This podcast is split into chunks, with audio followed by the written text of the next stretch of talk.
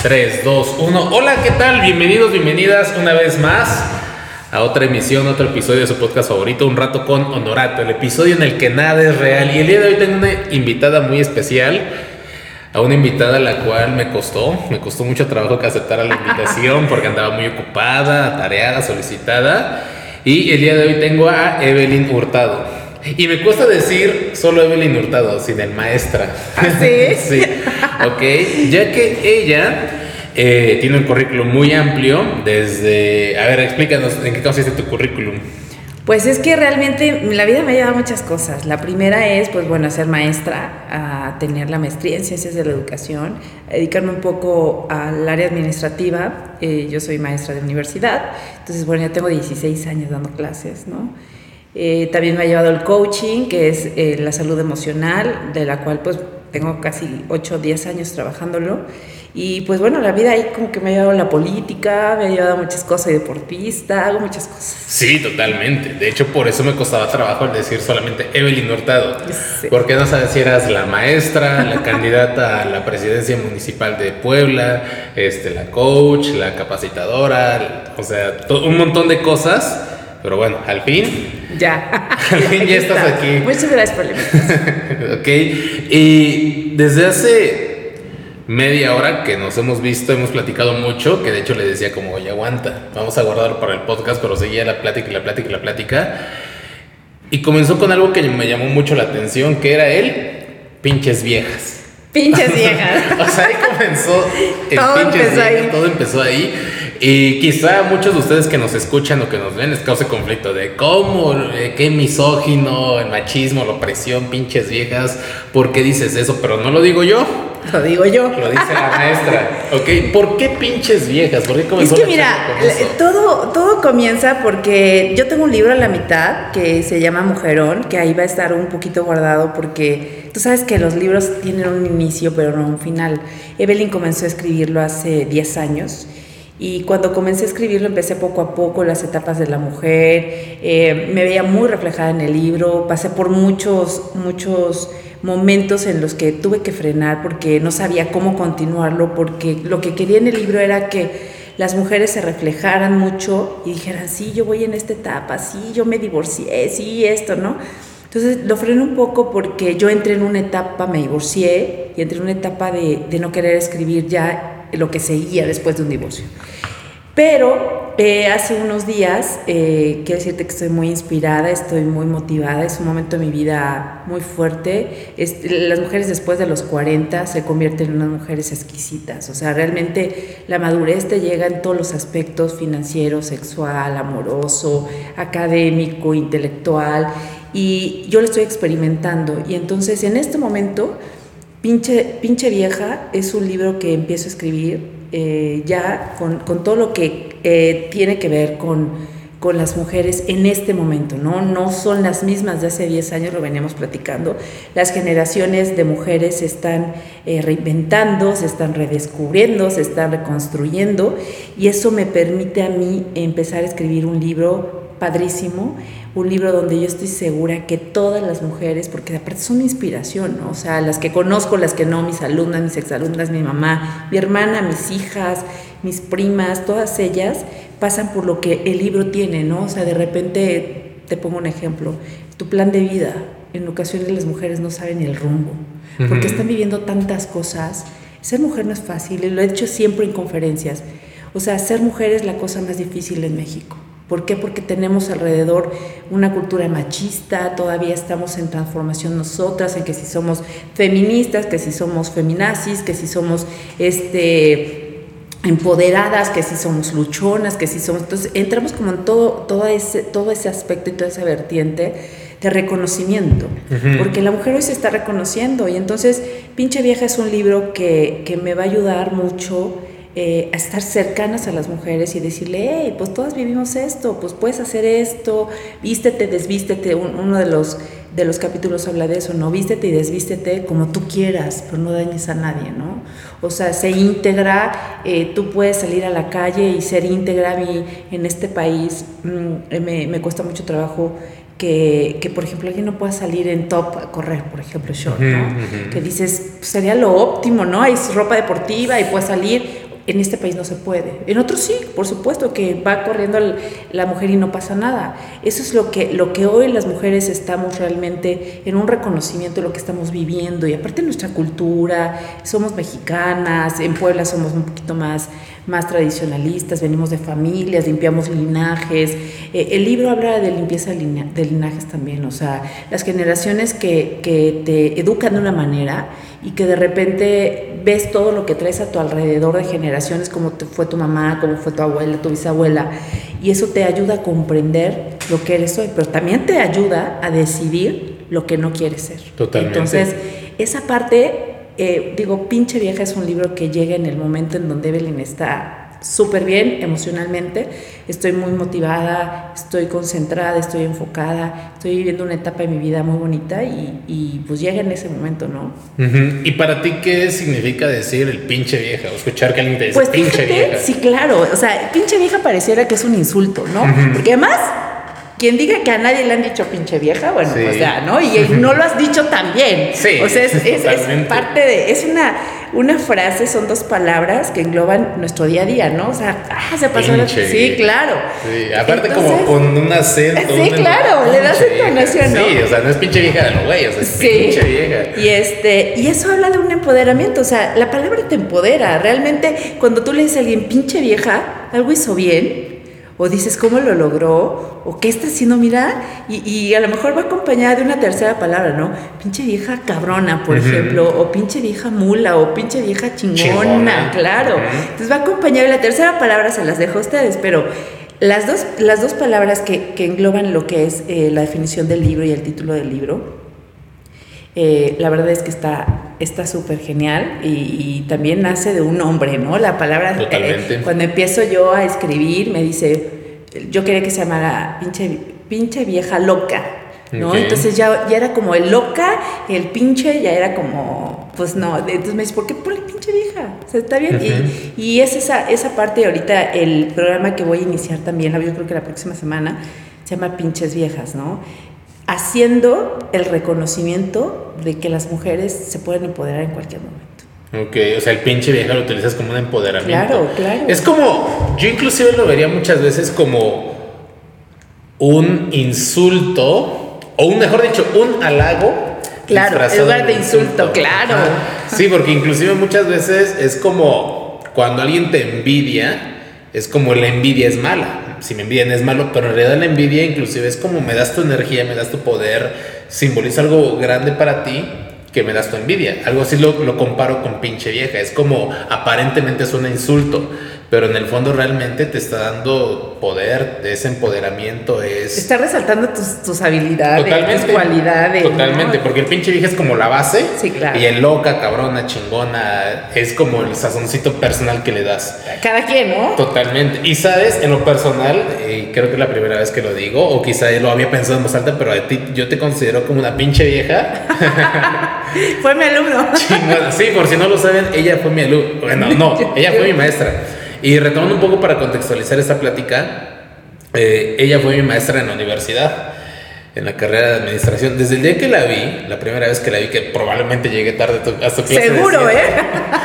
Es más, creo que nos conocimos, si no mal recuerdo, como a la semana o dos semanas que habías iniciado clase de 7 de la mañana, que estaba Mari Carmen, que tenía su dieta y no sé quién más. Eh, había pasado como dos semanas de clase y yo te conocí al momento en el que te conocí pensé que esta maestra valía la pena. Dije, es interesante, o sea, el contenido, que la forma en que se expresa la seguridad, hay, hay algo, porque muchas veces los profesores podrán tener la misma información, o sea, da, da estas clases, te capacitamos en el mismo lugar, pero hay, hay profesores que en lo personal creo que aportan, y perdón profes, pero aportan más que otros. Hay profesores que se ve el trabajo personal más allá de lo académico y tú fuiste esa maestra para mí. A partir de ese instante buscaba cargar clases contigo. Quizás no iba, pero buscaba cargar ¿eh? clases contigo. Y cada vez que coincidíamos buscaba el saludarte o aprender de ti. De ahí vi cómo ibas creciendo en la parte del coaching, que inclusive fuiste candidata a ser presidenta municipal de aquí del estado de Puebla.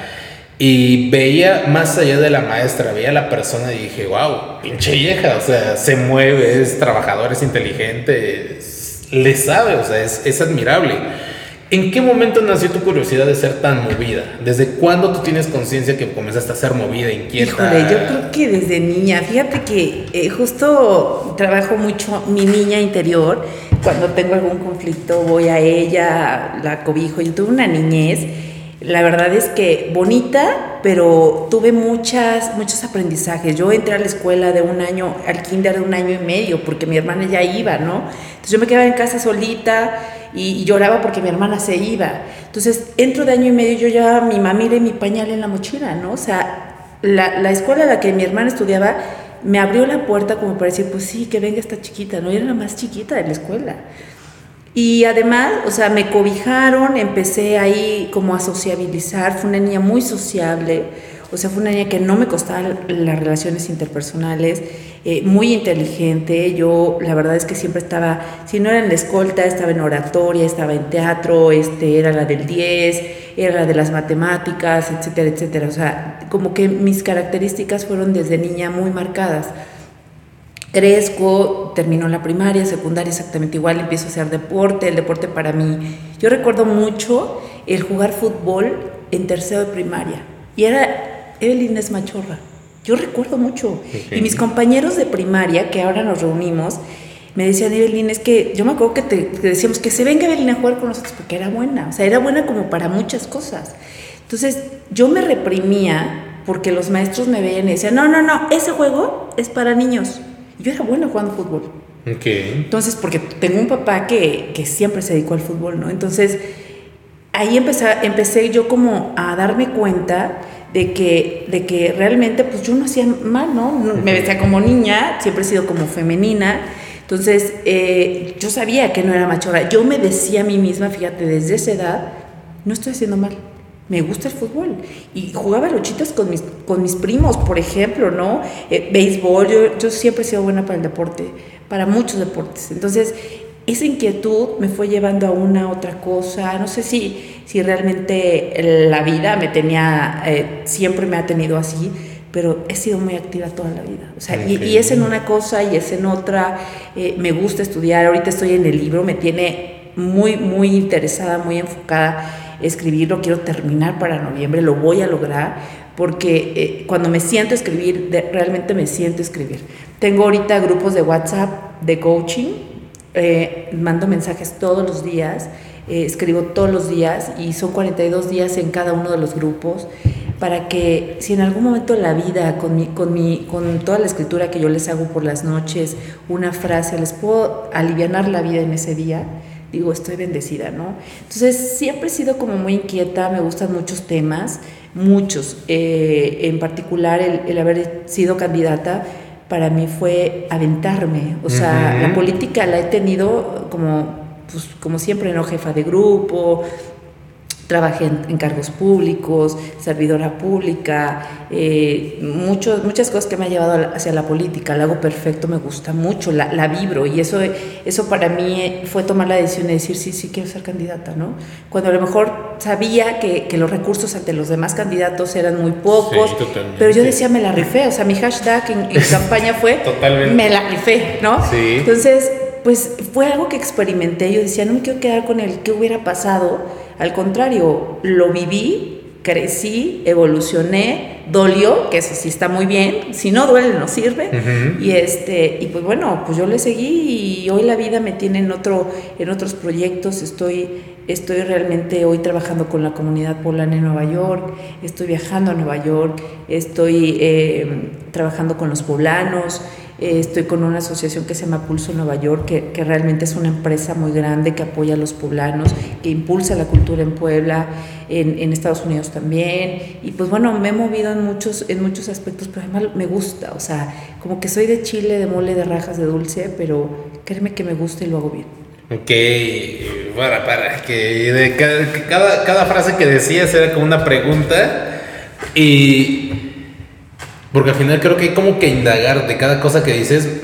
En lo personal me da curiosidad y es como, a ver, ¿y por qué eras buena? A ver, ¿y por qué eras curiosa? A ver, ¿y por qué la política? A ver, ¿por qué Nueva York? ¿Cómo te sentías tú siendo Evelyn candidata al ver quizá comparar, no sé, los recursos que te daba tu partido contra los recursos que le daban a los partidos más poderosos? ¿Cómo se sentía? ¿O, o cómo tú le hacías para Mitigar Miti- ese sentimiento. Ajá, ¿no? totalmente. Mira, yo cuando, cuando dije sí, el primer día que yo dije sí, yo sabía que me enfrentaba. Totalmente. Pero también decía, o sea, yo conozco Puebla, eh, la gente me ubica, mis alumnos, mis exalumnos, mi- mis amigos, mi familia sabe que soy una mujer de bien, o sea, no, yo no tengo cola que me pisen, siempre lo dije todo el tiempo en campaña. Eh, eh, soy una mujer honesta, soy una mujer real, eh, yo puedo estar contigo, camino a las comunidades, pero no porque esté en campaña, yo lo sigo haciendo ahorita y, y soy Evelyn Hurtado, ¿no? O sea, soy real, soy una política real. Y, y yo, yo decía, yo quiero cambiar la perspectiva de una mujer política a diferencia de otras, ¿no? Yo quiero caminar, quiero conocer, quiero escuchar a la gente, que la gente me ubique. Jamás me veías en un tema como muy alto, así de la intocable, no al contrario. Yo caminaba, me la rifé toda la campaña caminando, llegué a los lugares que ningún candidato llegó. Creo que eso le hacía falta a quien sí tenía los recursos. Ujú. Porque yo sin recursos dije, no tengo lana, pero tengo ganas. Ok. Y eso es lo que me va a llevar a hacerlo bien. Y entonces cuando haces las cosas bien, termina campaña, mi equipo de trabajo agotadísimo, un equipo que se la rifó conmigo, y dije, estoy satisfecha. No sé cuál sea el resultado. O sea, un día antes de elección dije, no sé cuál sea el resultado, pero me voy satisfecha de esta contienda. Viene debate, el debate fue para mí súper nuevo, ¿no? Pues to- todos ellos ya habían estado en debate, alguno que otro candidato. Yo no quería pelear, o sea, yo no quería, yo pude haber peleado en debate, lo único que recuerdo haberle dicho a Claudia como ciudadana fue eh, lo que yo vivía en mi colonia, lo que yo vivía como poblana, y como ciudadana creo que hablé en el debate, pero yo no quería pelear, yo quería que los ciudadanos escucharan las propuestas de cada uno de nosotros. Y entonces cuando termina el debate y escucho, es que Evelyn no se subió al debate, yo dije, yo no tengo nada que pelear. O sea, los ciudadanos sabemos quiénes son cada uno de nosotros, los ciudadanos saben que hemos vivido carencias con los que ya estaban. De hecho, ahorita realmente la ciudad está hecho un caos, ¿no? O Totalmente. sea, y, y yo digo, pues bueno, a mí yo me encuentro gente en la calle y me saluda todavía, maestra, yo soy Evelyn Hurtado, ni siquiera saben mi segundo apellido, pero para todo el mundo soy Evelyn Hurtado, ¿no? Entonces, este, eso está bonito, te recuerdo, o sea, yo puedo caminar Puebla sin ningún problema y regresar a todos los lugares que pisé en campaña y me ven bien. O sea, Sí. esa es la gran satisfacción que, que a mí me dejó eh, eh, la política y el no haber tenido recursos, porque tal vez si hubiera tenido muchos recursos, no me lo hubiera rifado así. Sí, totalmente. Creo que a veces, fíjate que considero que a veces el resultado está sobrevalorado. Es decir, lo que te hace doctor, lo que te hace abogado, no es el título, no es los 30 minutos, dos horas de la ceremonia de graduación. Lo que te hizo doctor, mm, abogado, fueron los 5 años, 4 años El proceso, de carrera. el proceso más que el resultado. Exacto. Entonces yo creo que en tu caso, más allá del resultado de ser eh, la presidenta municipal, de ganar un puesto, fue el proceso de ir a las comunidades, de caminar y escuchar a la gente, de ir lejano, de rifártela, y eso fue lo que a final de cuentas forjó a la Evelyn Hurtado que hoy vemos, independientemente del resultado, porque sé, yo te conozco desde antes, y ojo, ni siquiera hemos dicho el partido político al que ella fue, ni los que están aquí en Puebla, porque al final este podcast ni siquiera es como de promover algún partido. Sí, no, nada. Eh, y yo te conozco desde antes de que tú fueras candidata y la Evelyn que vi antes, durante y después es la misma y totalmente lo que dices. Es más, ni siquiera es la misma. Yo creo que al final también creciste Claro. durante el, el- el proceso político. Yo creo que al final aprendiste también durante el proceso político. Porque conozco gente que está dentro y la mayoría, o el 90, 99% de los que conozco son hombres. E inclusive les da miedo. ¿En algún momento tú sentiste miedo? ¿Te sentiste amenazada o no? Sí, yo recibí una, una amenaza, o sea, yo sí recibí amenaza este, vía telefónica, eh, se pusieron en contacto con mi familia, ni siquiera fue a mi teléfono personal, y ese día me sentí tranquila, ¿sabes? O sea, cuando uno hace las cosas bien, cuando uno sabe que no tienes que esconder, sabes que no le debes a nadie, sabes que no le has hecho daño a nadie, yo me sentí tranquila, ¿no? Claro, mi familia estaba muy preocupada porque la llamada la recibió una de mis hijas. Entonces eh, fue así de, ¿qué pasa? Eh, mi equipo de campaña que siempre me cuidó, eh, ese día también me cuidaron, o sea, mi familia era primero, que yo estuviera bien, etcétera, etcétera. Pero yo me sentí muy tranquila. Nunca sentí el miedo en una inseguridad de, lugar, en una inseguridad con las personas, nunca. Y el día del debate, que pude haber sentido miedo porque nunca lo había vivido, llegué segura de mí, porque soy ciudadana, uno, porque sé cuáles eran las necesidades de Puebla, y otra, porque conozco Puebla, o sea, iba con todas las bases para poder debatir, para poder defender todo lo que me pudieran decir a mí, ¿no? Y era, pues no había nada que decirme, o sea, yo realmente no tengo, eh, no oculto nada, no le debo a nadie, me gusta mi ciudad, amo mi ciudad, me duele mi ciudad. Y, y nunca, nunca llegué a sentir miedo, sí sentí dolor, sentí dolor al término de la campaña, yo creo que solté mucho porque además yo hice dos años de campaña, una como independiente y una como partido político. Entonces me aventé dos años de campaña caminando con mis recursos, con mi equipo, pero eso, eso, eso te sirve, o sea, nada de lo que no logres al llegar a la meta, eh, te, lo vas a echar en, saco roto. Siempre va a haber algo que aprendiste, algo que te dolió, que te hizo crecer, que evolucionaste, que conociste. Yo conocí a muchísima gente muy buena, me relacioné muchísimo, hoy tengo mucho más relaciones que antes. Y, y sí me lo da la parte política, pero también me lo da Evelyn Hurtado, ¿no? O sea, eso me regaló Evelyn durante dos, dos años. O sea, y, y, miedo no sentí, la verdad, ¿no? Creo que esto lo comparo mucho con el pinches viejas o pinche vieja. A lo que voy es Pinche vieja es la base y lo que decías, lo, pinche vieja loca, cabrona, chingona, es como el plus. Sí. Algo así lo comparo con Evelyn Hurtado. Evelyn Hurtado es la base y Evelyn Hurtado, la candidata, la maestra, la congruente, la amiga, es el plus.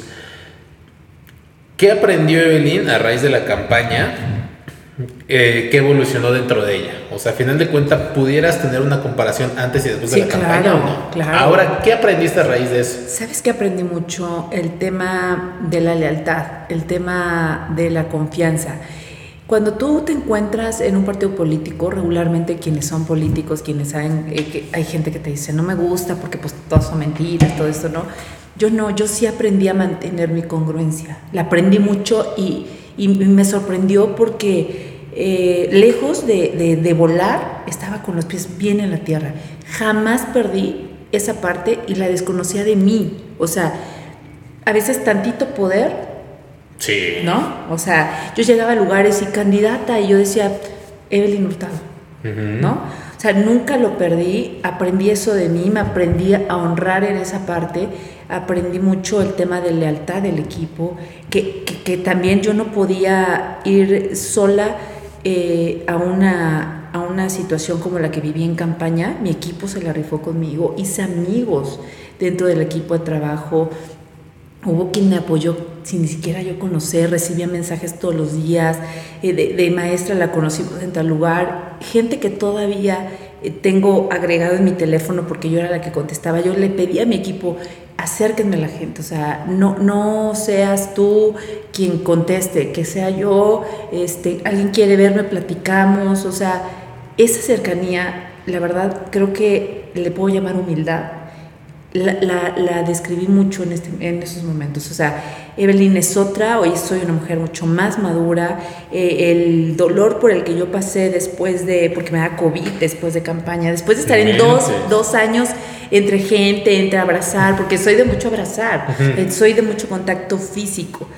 Me da COVID y entro como en una situación complicada. Eh, sí me vi pues un poco deteriorada de salud, pero creo que yo también relajé mucho, el cuerpo siempre va a hablar. Totalmente. relajé mucho ya esa parte, solté todo lo que había vivido y empieza otra rutina, ¿no? O sea, otra rutina de ahora qué voy a hacer, ¿no? ¿A dónde voy a ir? Porque obvio, obviamente eh, te conviertes ya en una posición pública. Ya no es lo mismo Evelyn que ah, la que fue candidata, ¿no? Evelyn maestra que Evelyn Hurtado, la candidata. Entonces yo decía, ¿qué voy a hacer ahora? O sea, mi vida, ¿qué va a pasar?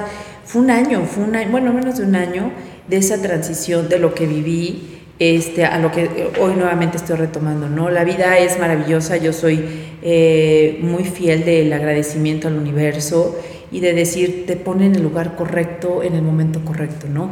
La candidatura llega en un momento que yo no busqué, porque yo no lo busqué. Y, y, pues bueno, lo viví porque así tenía que ser y porque sí me gustaba, sí me aventé, pero sí, sí, Evelyn es otra. Totalmente. Totalmente.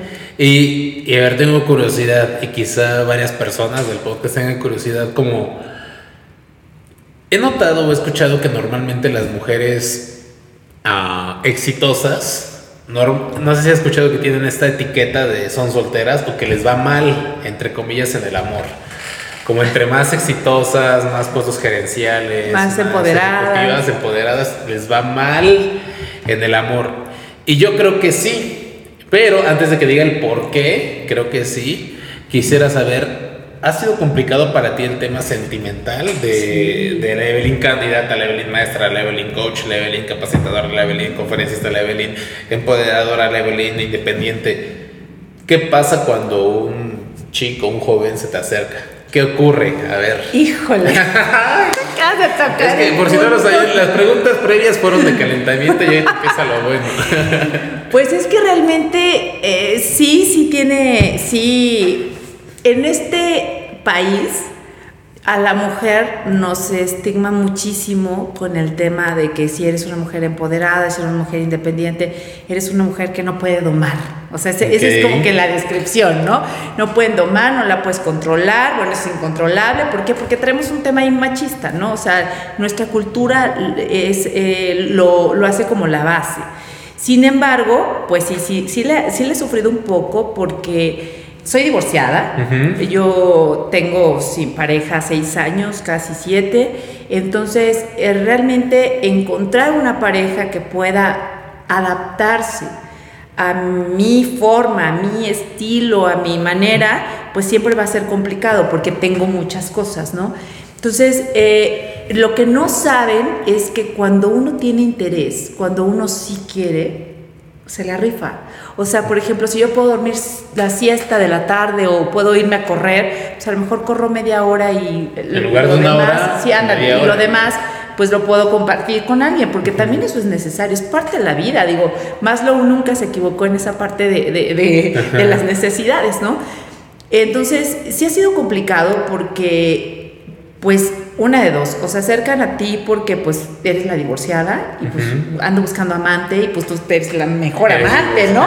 O sea, o, o, este, no, pues, no, agarrarte el ritmo está cañón, ¿no? Entonces, sí se vuelve complicado, pero, pero en esa parte yo estoy consciente, o sea, va a llegar la persona correcta, eh, va a llegar la persona que, que realmente quiera compartir conmigo, porque lo decíamos, ¿no? Eh, el, el noviazgo, el amor, no es un apego, no es un, ay, pues quiero ir al cine con alguien, pues busco con quién, ¿no? O sea, no, o sea, yo sí quiero compartir la vida con alguien que sume a mi vida, que esté junto a mí, que disfrute mis logros, que yo disfrute los de él, que, que yo también le aporte a su vida. O sea, esto es un equilibrio. Y aparte, ¿sabes qué es lo complicado? Y desde un punto personal, eh, lo que te decía, mi, mi razón y mi justificación de por qué quizá estás soltera, yo creo, y lo que he estudiado y visto, es que muchas veces las mujeres quieren que un hombre mínimo esté a su nivel.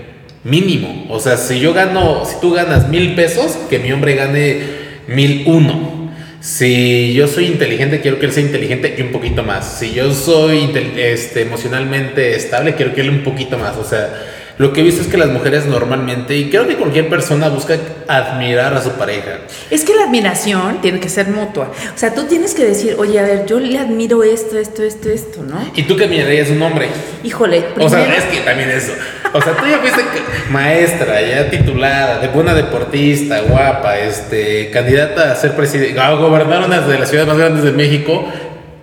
Yo como hombre quiero salir contigo. ¿Qué puedes admirar de mí? ¿Quieres que te diga una cosa? Yo no soy tan, no sé si pasa con todas las mujeres que tengan este perfil, pero yo soy muy aterrizada, o sea, yo no digo, ay, que tenga todos los millones, ay, que sea todo, todo inteligente. Sí me gusta un hombre seguro, creo que nos gusta a todas, ¿no? O sea, todas, eso es seguridad, yo no quiero un hombre inseguro que me vuelva insegura, no, yo quiero un hombre que diga, hey, aquí estamos, ¿no? O sea, seguro de sí mismo, que haya ido a terapia, que en algún momento de su vida haya ido a terapia, porque todos traemos un tema por ahí, que financieramente estemos equilibrados.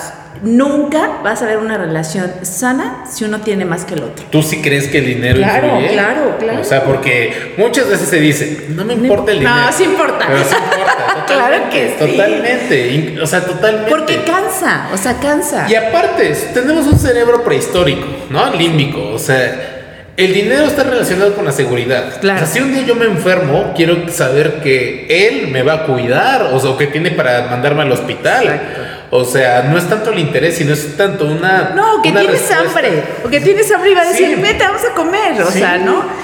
E- Eso es lo padre, o sea, eso es, eso es lo equilibrado. O sea, yo lo que, lo que pediría siempre es un hombre seguro, siempre que sea un hombre que haya ido a terapia, financieramente que estemos como iguales. este, yo, por ejemplo, no involucro a mis hijas en una relación. ¿Por qué? Porque mis hijas me pertenecen a mí, o sea, es mi responsabilidad, ¿no? Yo no tendría que decirle, oye, pues págale la colegiatura de mis hijas, o sea, no. Pero el hombre sí le debería de caer bien a tus hijas o no. Un ejemplo, yo quiero salir contigo y tus hijas te dicen, mamá, ¿sabes qué, Luis? No se meten. Es mala vibra. No se ah, no meten. comentarían. Haz de cuenta, yo con ellas tengo una relación muy diferente a las que pudiera ser una mamá que tiene dos hijas, una de 20 y una de 16. Yo la, la realidad es que somos, nunca va a ser su amiga, pero nuestra relación es muy de confianza, muy sincera, muy leal, muy honesta. Soy, he- he- he creado dos mujeres muy seguras.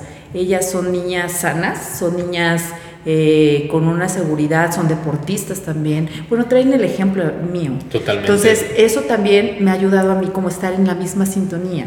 Entonces, cuando, cuando tiendo a tener alguna relación o salir con alguien, ellas lo saben y no se meten. Pero me ven, o sea, Ujú. ven a, a su mamá contenta, ven a su mamá hablando por teléfono, sonriendo, este, o me ven salir o cualquier otra cosa y son, son felices. Ellas también tienen sus relaciones y, y los novios de ellas ah, son parte ya de mi familia, porque en este momento pues son los novios, ¿no? No sé si se casen con ellas, pero en este momento formamos la familia. Entonces eh, siempre me dicen, mamá, nada más falta uno, somos cinco, falta uno. Entonces eh, está padre porque, porque ellas eh, respetan esa parte de mí, me ven bien y, y siempre lo digo en- en- en- cuando doy charlas de mujeres. Cuando una mujer está bien, los hijos van a estar bien. Totalmente. Entonces eso pasa. Y creo que es un vicio mm, mal ejecutado el de ni sabes que yo primero doy todo por mis hijos No. y yo al final, o sea, con que ellos estén bien, yo al final. Y te digo algo de manera personal. Yo lo viví. Mi mamá es una mujer que trabajó 30 años en una fábrica textil, ganaba, recuerdo bien, 1250 pesos a la semana. Ella vendía cacahuates, tortas, zapatos de catálogo para darle la escuela a mi hermano. Mi hermano estudió en el TEC de Monterrey y ya se sabe la colegiatura del TEC. Sí, claro. Y ella no la alcanzaba con 1250 pesos a la semana. Y ella daba todo por sus hijos, o sea, por mi hermano y por mí. Llega un momento en el que ella se empodera y comienza a enfocarse en, en sí misma. Mi hermano sale del TEC, eh, yo me independizo de mis papás y ella comienza a enfocarse en su negocio personal. Ella abrió un negocio, una empresa y ni sabes qué, lo que antes era para el TEC, pues va para mi inversión. Lo que antes era para Luis, de una salita al cine, va para mí. Al principio, no sé si mi hermano, pero yo sí lo veía como, ay, mi mamá es una egoísta, está total. Me dolía. Pero ahora lo veo como una mujer la cual admiro. Claro. O sea, una mujer la cual ganaba 1250 pesos a la semana, mal vestida, mal comida, demacrada, estresada, deprimida. Por los hijos. Por los hijos. Claro. La mujer que veo ahora, eh, teniendo su negocio. Segura, feliz. Segura, totalmente, Claro. con gente a su cargo. Digo, wow, la admiro. Y ella es una de mis principales inspiraciones en la vida. Y creo que sí, totalmente. Cuando una mamá es el ejemplo de sus hijos o hijas, más allá de lo que dice, de lo que reza, de lo que habla, con el ejemplo Claro. se ve totalmente. Mira, eh, cuando, cuando tú tienes, no vas a ser madre tú y mucho seguramente no, pero cuando uno es madre, eh, erróneamente, y tú dices, esto va para mis hijos, no espérame. Sí va para mis hijos, pero también la siguiente va para mí, ¿no? Si yo estoy contenta, si estoy feliz, ellas lo van a estar. Si ellas me ven bien, ellas van a estar tranquilas. Si me ven llorando, si me ven triste, si me ven enojada, si me ven angustiada, yo recuerdo mucho en campaña verlas tranquilas porque me veían tranquila, o sea, eh, muy acelerada, muy con muchas actividades, pero me veían tranquila. Entonces, eso les generaba ella tranquilidad.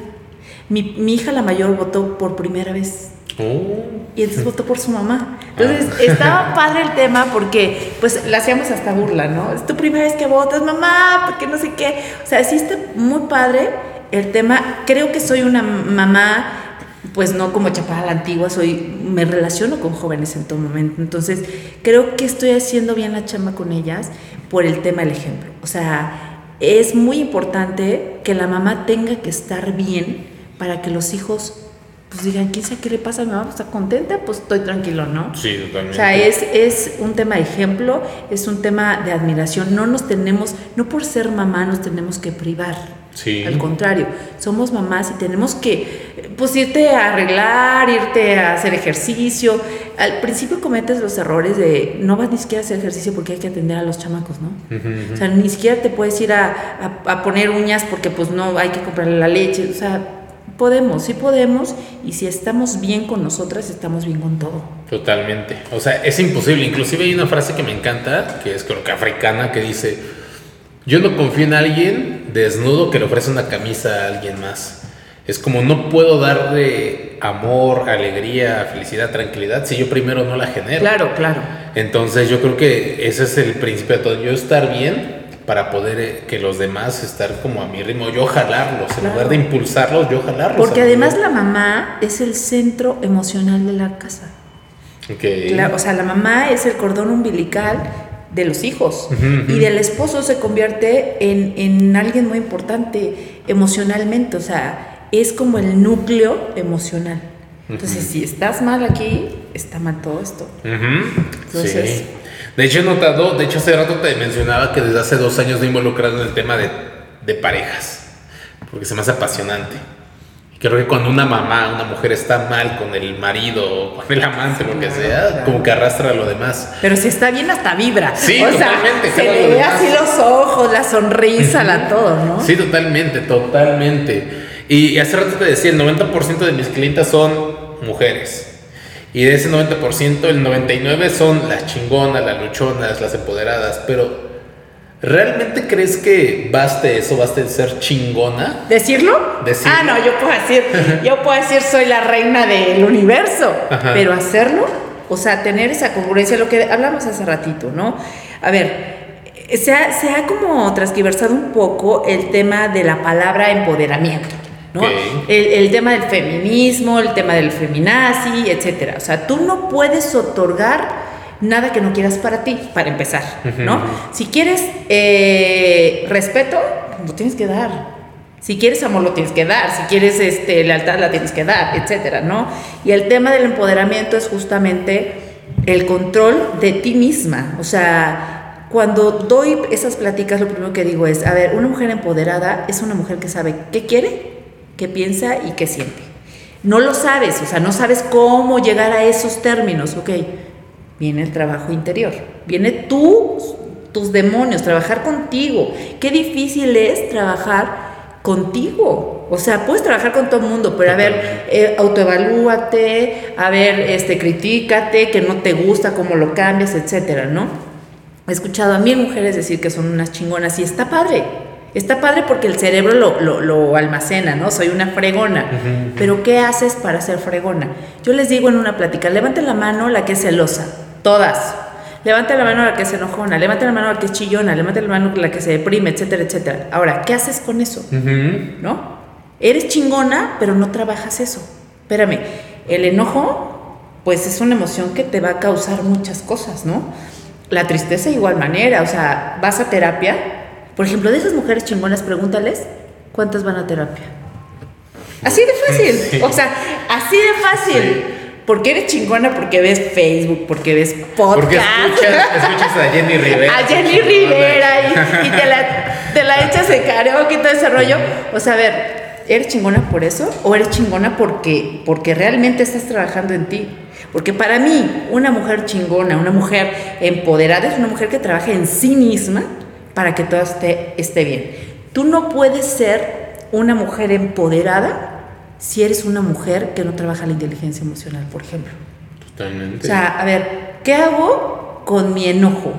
¿Cómo lo proceso? Ah, pues miento madres y estoy aquí. O sea, ¿o qué haces? Trabajas en ti, haces un freno, procesas la ansiedad tan solo, que es un, es una, un, un estado de ánimo y es un estado también psicológico, etcétera, etcétera, que te va llevando a muchas cosas, ¿no?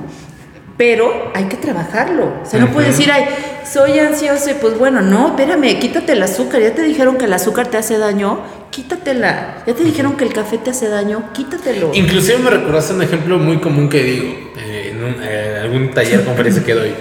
Levanta tu mano si sabes que fumar hace daño. Todos. Sí, claro. Levanta tu, déjala arriba si, si fumas. El 90% le deja arriba. Yo les digo, entonces no lo sabes. No sabes que fumar hace daño. ¿Cómo? Sí sé. Digo, no, tienes información de que fumar hace daño. Pero si lo supieras, dejarías de hacerlo porque lo llevarías a un nivel de conciencia a la práctica. Es como esto, ¿de qué sirve que tú seas chingona, que seas fregona, que sepas que sepas que el enojarte es malo, que sepas que, que te pongan el cuerno es malo, que sepas que te golpee, que te golpee el marido es malo, si no haces nada al respecto. Claro. Yo creo que va muy ligado con lo que dices, de más allá de saberlo, simplemente es la acción. Una amiga una vez me dijo, el grado, ¿sabes Luis? El nivel más elevado de conciencia es la acción. Claro, claro. O sea, sabes que, que te está, mira, eh, cuando hablamos de mujeres mucho, eh, lo primero que yo digo es, ¿cómo te blindas? ¿No? Discutí con una persona a la que amo hace dos días y, y le decía, es que si sabes que te está golpeando, ¿cómo estás ahí sabiendo, o sea, que te sigue golpeando. Me decía, no tiene un grado de conciencia. Tú porque pues eres, ya, ya has trabajado mucho el tema consciente, ¿no? Muchas de las cosas que hacemos son inconscientes. Pero a ver, haz la conciencia. Eso es lo que duele. O sea, trabajar en, en decir, a ver, sé que no, me- no me gusta, sé que estoy en una zona de riesgo, sé que, sé que me pone mal, sé que físicamente estoy mal. O sea, tú quieres ver de- realmente a una mujer mal emocionalmente, es una, es una flor marchita. Totalmente. O sea, si se pongan los mejores maquillajes del mundo, no brilla. Entonces, en ese tema sí hay que trabajar mucho en, en la parte interior y no es un trabajo fácil, ¿eh? O sea, yo por eso les digo, chingonas puedes decirte que eres, pero a ver, demuéstrate. Hay una persona que, que yo admiro mucho y de verdad la admiro y la quiero mucho porque ha trabajado un tema de dolor desde chiquito, ¿sabes? Y, hoy me dice, es que es- está en terapia y, y yo he visto su cambio, yo he visto todo y digo, eso es lo que realmente es de admirarse. O sea, el que tú hayas tomado las riendas de tu vida y decir, ya no quiero, o sea, ya no lo quiero hacer, ya no quiero sentirme así, ya no quiero ser así, ya no quiero pensar esto. Y es un trabajo interno con tu demonio, Totalmente. que realmente eso es el empoderamiento. en Es ser chingón. Eso es ser chingón. Sí, porque eso lo dices del lado de mujeres. Y en el lado de hombres se puede ser, desde mi experiencia, es como, no sé, el chingón, el que aguante más tomando. Chingón, el que, Que tenga más viejas. mujeres. Sí, Sí, claro. O sea, no mames, tengo. Sí. Ya me peleé con mi esposa, A pero tengo otra. otras- Sí. Sí. Chingón el que sea sugar. Chingón el que es de. Es neta. Neta, eso es lo chingón. Inclusive, sé que muchas veces adjudicamos como el dinero con algo exitoso, pero es, ok, tienes dinero, pero estás vacío, estás mal en tu matrimonio, estás solo. Neta, sencillamente te estás mal. Sí, O sea, o sea, es tu chingonería, es neta que hasta eso, para mí, una vez también un concepto que un amigo me explicó, me gustó, para mí la conciencia es moverme a un lugar en el que a pesar de que sé que me va a doler o va a ser incómodo, estoy dispuesto a hacerlo. Claro, eso está padre. Sí. Sí, sí, sí, claro. Y sabes que eso, eso cuesta trabajo, o sea, y, y la gente eh, dice, sí quiero trabajar en mí, sí quiero ir a terapia, lo abandona porque se enfrenta así. Totalmente. Y entonces no te gusta enfrentarte así. Sí. Lo más difícil en esta vida es enfrentarte a ti. Totalmente. Puedes engañar a tu pareja, a tu amigo, a tu esposa, claro, pero el, el encararte a ti y decir, No lo estoy haciendo bien. Sí. Porque, sí, claro, no Sí. quiero sentir esto. O sea, el- el- muchas veces le digo a mis pacientes, el- es fácil decir que él es el tóxico, que él es el infiel, el manipulador, el celoso, pero me parece que es poco probable a que si tienes un tóxico en tu vida tú no seas tóxico. Porque el soportar un tóxico es porque tú también tienes toxicidad en tu corazón. O sea, el hacerte responsable de tus resultados y el permitirte ser vulnerable, me parece que es uno de los grandes retos del ser humano. El, el hacerte responsable porque es muy fácil decir, no, es que Evelyn es la tóxica. Sí te justifica. Es que Evelyn es la manipuladora. Es que yo lo di todo, pero ella no, no, no me correspondió. O el permitir ser vulnerable. Es que me dejó en visto, yo no le escribo. Es que no me dijo nada. Si tú no me dices te amo, yo no te lo digo. Qué la difícil. gente tiene un miedo enorme a enfrentarse a sí Es que ahora tienes miedo a exponer lo que sientes. Totalmente. Porque te sientes tan vulnerable por la otra parte más que por ti. Yo siempre he dicho, a ver, eh, haz lo que sientas. Ujú. No, yo no te puedo decir te amo si no lo estoy sintiendo. No puedo llegar a darte un beso. O sea, no hagas nada que no sientas. Pero lo que sí sientes, hazlo. Pero también le da mucho miedo a la gente hacer lo que siente. Pero eso te reprime un chorro. Total. Porque O es sea, que la mayoría de la gente vive infeliz. Y por eso la gente vive infeliz. ¿Quieres que te diga una cosa? Yo he aprendido, yo, por eso es que creo que llego en el momento más importante de mi vida, es, es hoy. Porque justamente hoy estoy rompiendo con mucho, es que también nos enseñan, nos educan a muchos esquemas tradicionales, a que, a ver, tú tienes que casarte por toda la vida porque así te lo dijimos en la iglesia y así tus, tus hermanas, tu mamá lo vivió. Tú, tú limpias ese linaje, ¿eh? O sea, yo vengo a esta vida a que mis hijas sean mejores que yo. Y que sus hijos o sus hijas sean mejores que ellas. Y así nos vamos limpiando. Imagínate todos aquellos que tienen generaciones atrás. Si tú tienes un papá golpeador y demás, ¿cómo estará su papá? ¿O cómo estuvo su Sí, papá? totalmente. ¿Cómo estuvo el abuelo? O sea, vienen generaciones atrás. Venimos a limpiar linajes mucho, pero también venimos a, ro- a romper esos esquemas tradicionales que- de los cuales nos educaron nuestros papás de forma inconsciente, porque los papás son los que más te lastiman. Totalmente. O sea, tú vienes cargando en ti al abuelo del abuelo del abuelo de tu papá, porque tu papá es así por ellos, ¿no? Entonces, eh, eh, ese, ese esquema tradicional hay que romperlo sin miedo, con conciencia. Yo cuando me divorcié, lo primero que me dijeron, ¿es en serio? ¿Te vas a divorciar? Soy la primera divorciada de mi familia.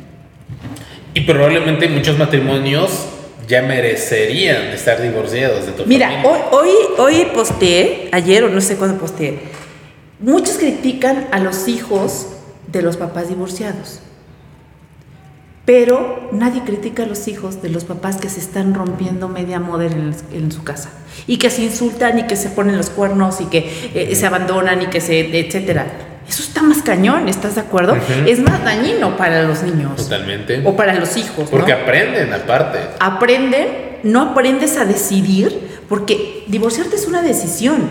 Es decir, ya no quiero, o sea, ya no estoy dispuesta, no me gusta, no quiero, porque si lo dije en la iglesia y le juré, yo, yo recuerdo mil veces haber dicho a Dios, Dios, pues no, no era lo que yo quería, ¿no? Pero al final de cuentas es una decisión y a este mundo venimos a decidir qué quieres y qué no. Hoy, hoy tengo una frase que, que digo, sí quiero. El sí quiero para Evelyn es Ujú. todo. Va. Va todo, ¿eh? Porque además soy Sí, intensa. es que eso te iba a decir. Hace, te dije hace rato que estaba pintando un mural y fue Ajá. una amiga a verme y ella es bien intensa. Y te veo intensa, una mujer intensa, apasionada, entregada, pasional. O sea, es de va, sí o no. O Sí sea, o no. hashtag me rifo o no me rifo. Me río. Y eso me encanta, me parece que la vida debería de vivirse así intensa, o, o vas a entrarle o no, pero simple. Y hace poco vi un video en el que decía que a final de cuentas la vida es de decisiones. Claro. Y cuando tú decides, o sea, la cagues o no, pero tú decidiste. Porque cuando tú estás en la cobardía, huyendo del dolor, y si me equivoco y si la cago, mejor no decido. Que la vida decida o que mi pareja decida. Que todos decidan menos Todos tú. menos tú. Mamá, ¿me divorcio o no? Pareja, ¿me divorcio o no? Vida, ¿me divorcio o no? Pero tú no decides. Al final es- estás replanteándote, recreándote como una persona cobarde. Porque tienes miedo a decidir. Pero cuando decides Pero que así ¿quién la te cagues o no, te recreas como una persona valiente. Pero ¿quién te enseña? Mira, desde chiquitos, ahí te va. Yo lo hice con mis hijas. Ujú. Yo decía, um, a ver, tengo este zapatito blanco, este negro, este azul. Decide de esos tres cuál. ¿No? Cuando regularmente los papás te dicen, te compré zapatos Sí. y son esos, se acabó. Y tú, están horribles, ¿no? O sea, yo, yo lo recuerdo. Total, yo- igual. recuerdo mis zapatos espantosos, mis tenis de básquet espantosos, porque esos me escogieron mis papás.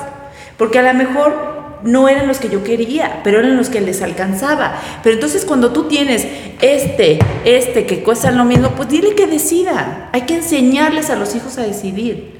Si tú no les enseñas ese proceso de decisión, se van a equivocar y van a dudar, porque tú estás decidiendo por ellos, ¿no? Las decisiones más difíciles de tu vida es casarte y que estudiar. Mentira, las decisiones más difíciles de tu vida tienen que ser las que te hagan feliz. Esas son, o sea, a ver, ¿quiero este novio? No quiero. Sí, sí quiero, va con todo. No quiero, pues es validísimo, ¿no? Pero, pero no, no, no enseñamos a tomar decisiones y tomamos las decisiones por otros. Y entonces cuando tú eres una persona insegura, con la autoestima baja, con la superación personal baja, siempre vas a buscar quién refuerce tu toma de decisiones. Sí. Y entonces vas a voltear y vas a decirle a tu marido, oye, ¿qué pasó? Y tu marido va a decir, pues no. Y entonces se vuelve manipulación. Manipula la situación de tu toma de decisiones. Y muchas veces eso lo, eso lo, comparo con cuando te piden consejos. Probablemente a ti mucha gente te haya pedido consejos. Evelyn, ¿lo dejo o no? Evelyn, ¿sigo o no? Evelyn, ¿hago esto o no?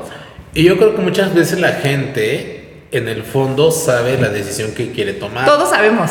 Pero como es cobarde claro, o tiene miedo a hacerse responsable de su vida, es si Evelyn está de acuerdo con lo que la decisión que ella quiere Porque tomar, es Evelyn, la tomo en cuenta. Sí. Pero si no, es que Evelyn, ¿cómo me dices que lo deje? ¿Cómo me dices que haga esto si lo quiero mucho? Entonces, güey, ¿por qué me preguntas? Yo creo que en el fondo todos tenemos la, la capacidad y el poder de decidir, pero cuando eres cobarde o estás acostumbrado. ¿Y cuál es la mejor decisión? Es la que te da tranquilidad. Totalmente. La que te lleva a no estar ah, Sí. aquí. O sea, es la que te dice, vas a estar tranquila, vas a estar bien, vas a estar segura. Es esa. pues. Pero es que suena fácil, es como, toma la decisión que te haga sentir más tranquila. Un ejemplo, imagina que yo estudié administración turística, pero no quiero esa carrera y estoy en quinto semestre. La decisión que me traería más paz a mí sería, deja la carrera. ¿Y por qué no? Porque yo soy un niño inseguro y es que mis papás, ¿qué tal? Te voy a contar algo, te voy a contar algo. A ver, Yo estudié ingeniería, nadie lo sabe creo, ¿eh? Yo estudié ingeniería en computación un año. Ok. Cuando yo estudié ingeniería en computación, haz de cuenta, pues estaba de moda, eh, las computadoras eran muy nuevas, mi papá tenía mucha oportunidad de darme eh, las computadoras y lo que yo quisiera. Entonces decidí ingeniería en computación. Yo aplicaba mucho para el factor, el, el área humana, mucho para administración, el área médica. Ese, ese era un tema mío también desde la orientación vocacional, ¿no? Aplicaba como para muchos perfiles. Decidí, creo que la que me aplicaba, ingeniería en computación. Me encantaba. Cuando ya estudié la carrera, ya no me gustaba. Yo tengo un pa- mis papás son contadores. Tengo una hermana que estudiaba contabilidad, estudió contabilidad. Entonces yo dije, chin, llegar y decirle a mi papá me equivoqué, con un papá que era como muy estricto, un papá que no te, permia- te permitía equivocarte, con un papá que decía, a ver, yo te estoy educando fregona y fregona tienes que ser, aquí no hay errores, ¿no? Errón- erróneamente así nos educó a mi hermana y a mí.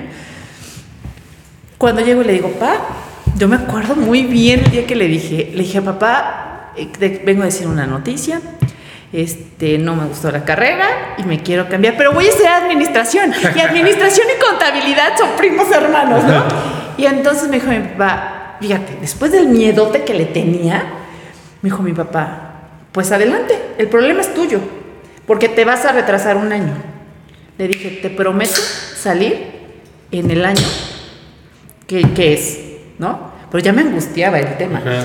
Yo estudié la carrera en cuatro años, Te- todavía cambiándome de carrera, o sea, me puse a veranos, este, o sea, saturación, básquet, todo, o sea, sí pude. Entonces, Wow. esa parte como que solventó mi error, pero después cuando entras en conciencia y dices, ¿por qué me apuré? O sea, ¿por qué no dejé que el proceso siguiera normal? ¿Por qué no, no, no disfruté más la carrera? Yo salí muy joven, o sea, yo salí de 22 años de la carrera. Yo te puedo enseñar, me eché casi 10. Es que, a ver, ¿y saliste y pasó algo? No, me- es que te va. No sé si alguna vez te conté, pero yo primero salí en el 2011 de, de prepa. En el 2011 estudié gastronomía, porque mi papá estudió gastronomía. Dije, wow. Mis papás tuvieron eh, problemas en el matrimonio y era una escuela privada, entonces fue como sin patrocinio para mí. Dije, ok, al siguiente año me metí a arquitectura en la UAP. Ah, ahí me junté con amigos desmadrosos. Y no. Y un, un día hubo una, una peda en septiembre, terminó en enero. Entonces, ¿Es en serio? Wow. yo llegué a la, a la dirección de la carrera. Saludos, profe este, Racimo, que era el director de ese entonces. Y, dije, oye, ¿cómo viene en promedio? Dice, ¿cómo, ¿cómo vas? Digo, sí, es que esto y esto. A ver, matrícula 2012, no sé qué. Dices, reprobaste todas las materias. Estás dado de baja. Dije, ok. Haz el examen de vuelta. Yo quería estudiar artes plásticas, pero no hice mi prueba de aptitud vocacional. Y me dijeron, ya pasaste el examen, pero tu prueba de, de aptitud no la tengo. Escoge una nueva carrera. Esta. Administración turística porque tenía eh, arquitectura, historia del arte y demás. Llegué ahí, pero como a- había desperdiciado la oportunidad de gastronomía de arquitectura, mis papás me dijeron, ni sabes que ya no te vamos a apoyar, si quieres estudiar por tu cuenta. Dije, ok. Así que yo me dediqué a trabajar. Yo trabajé, me pagaba la carrera y a veces... Y después me despidieron de ese trabajo. Me despidieron y yo comencé a forjar mi propia empresa. Entonces a veces era de, ni sabes qué era, o el examen de contabilidad o ver a un cliente que te puede mantener todo un mes y era ver al cliente. Entonces por eso fui retrasándome y demás, pero al final de cuenta hoy, aunque fui burla de mi familia de que era un fósil o de varios compañeritos de la universidad, me siento orgulloso porque es de, yo lo decidí, yo conscientemente sabía que podía reprobar, yo conscientemente sabía esto y el otro, pero aquí estoy. Y no pasó nada. Y no pasó nada. Claro. Y tenemos aquí los polos opuestos, de cuatro años, 10 años. Y no pasó creo que ambos nada. fueron perfectos, porque en tu, en tu caso no pasó nada. O sea, renunciaste a una carrera, no pasó nada. Te esforzaste, te saturaste y demás, y no pasó nada. Yo me hice 10 años y no pasó nada. Es que, ¿sabes qué? E- Es todo lo que nos dicen. O sea, ¿quién te dice a ti que no puedes ser un empresario a los 60 años? ¿Quién te dice a ti que no puedes casarte a los 18? ¿Quién te dice a ti que no puedes estudiar a los 60? O sea, ¿por qué la experiencia de otros tiene que movernos la vida? O sea, porque así te lo dicen. Porque además te dicen, te tienes que casar y jamás divorciarte. O sea, es para toda la vida. Toda la ¿no? vida. Y, y no puedes este, irte, irte a cualquier otro lugar, no puedes irte a cenar tú solita y dejar a tus hijos porque es mal visto. No, espérame, no. O sea, el ritmo de la vida, los procesos de la vida son diferentes acá. Totalmente. Inclusive me pasó con la empresa. A los 22 años yo ya había abierto mi empresa.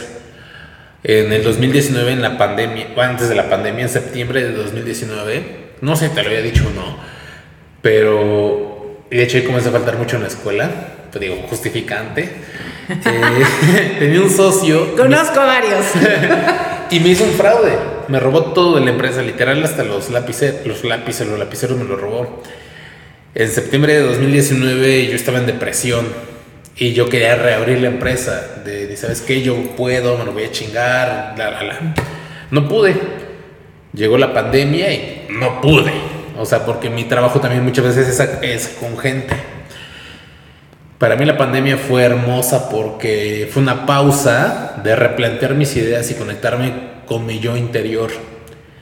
Y de ese Luis que buscaba antes quizá dinero, de abrir plazas y demás, de recuperarse financieramente por ese fraude, fue un Luis que buscaba simplemente su paz. Me di cuenta que buscaba la paz. De nada, porque en ese entonces yo gan- ganaba bien y tenía mis ahorros, pero dije, de nada me sirve tener dinero en el banco, sentirme chingón, lo que platicamos hace rato, si no tengo clientes, si no tengo gente, si nadie me avala, si nadie me apoya.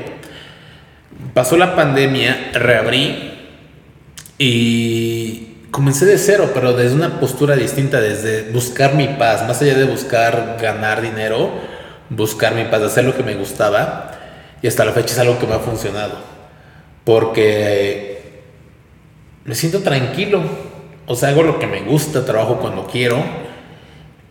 Sé que familias dependen de mí, pero me siento en paz. Y yo creo que a final de cuenta, el ser, el ser chingón, o mi concepto de ser chingón, porque quizá cada quien tenga su concepto, es como estar tranquilo, Claro. estar en paz. Y lo que tú decías, sé que Evelyn Hurtado puede estar en el Palacio Municipal como en un barrio, como en una fiesta de pueblito, Sí, claro. como en mi casa. Y yo creo que a final de cuentas eso es lo que te vas a llevar al final de tu camino. Claro, si hoy te mueres, yo siempre les digo, a ver, pregúntense, si hoy te mueres, ¿qué dejas? Ujú. O sea, ¿estás en paz? ¿Dejas algún pendiente? Este, si hoy te murieras, ¿qué pasa? Ujú. ¿No? O sea, ¿qué sucede contigo? Quiere decir que si no hay nada atrás que, que te mueva, que digas, híjole, me preocuparía eso. No, a ver, todo pasa, ¿no? O sea, es, es una, una cuestión. Yo siempre he dicho que la tranquilidad es muy apegada a la felicidad. Totalmente. Y hay que Totalmente. buscarla, hay que buscarla. Porque si tú no estás tranquilo, ¿cómo vas a ser feliz?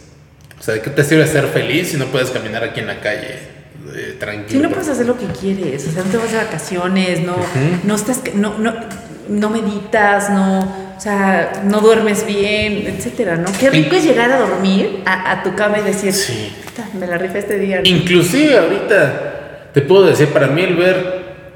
En la pandemia yo me conecté con mi Dios, que no es una religión, pero para mí es la naturaleza. Para mí sentir el viento, el ver un atardecer, el estar cerca de un río, para mí es estar en contacto con Dios. O sea, yo puedo estar físicamente aquí en este edificio, pero ver un atardecer, Sí, claro, es místico. Es Estoy todo, con sí, Dios. claro. Y mi interior está en paz, estoy tranquilo, estoy tranquilo, estoy feliz. Qué padre, qué padre. Así que, eh, pues no sé, creo que nos daría la- el podcast para dar charlas y charlas y charlas, pero tiene un límite de tiempo. Así que no sé algo más que quieres agregar. Nada, nada, hay que rifarse en la vida. Y pues muchas gracias a ustedes por habernos escuchado, visto, sintonizado en este episodio. Nos vemos pronto y hasta la próxima. Así que bye. Listo. Está padre.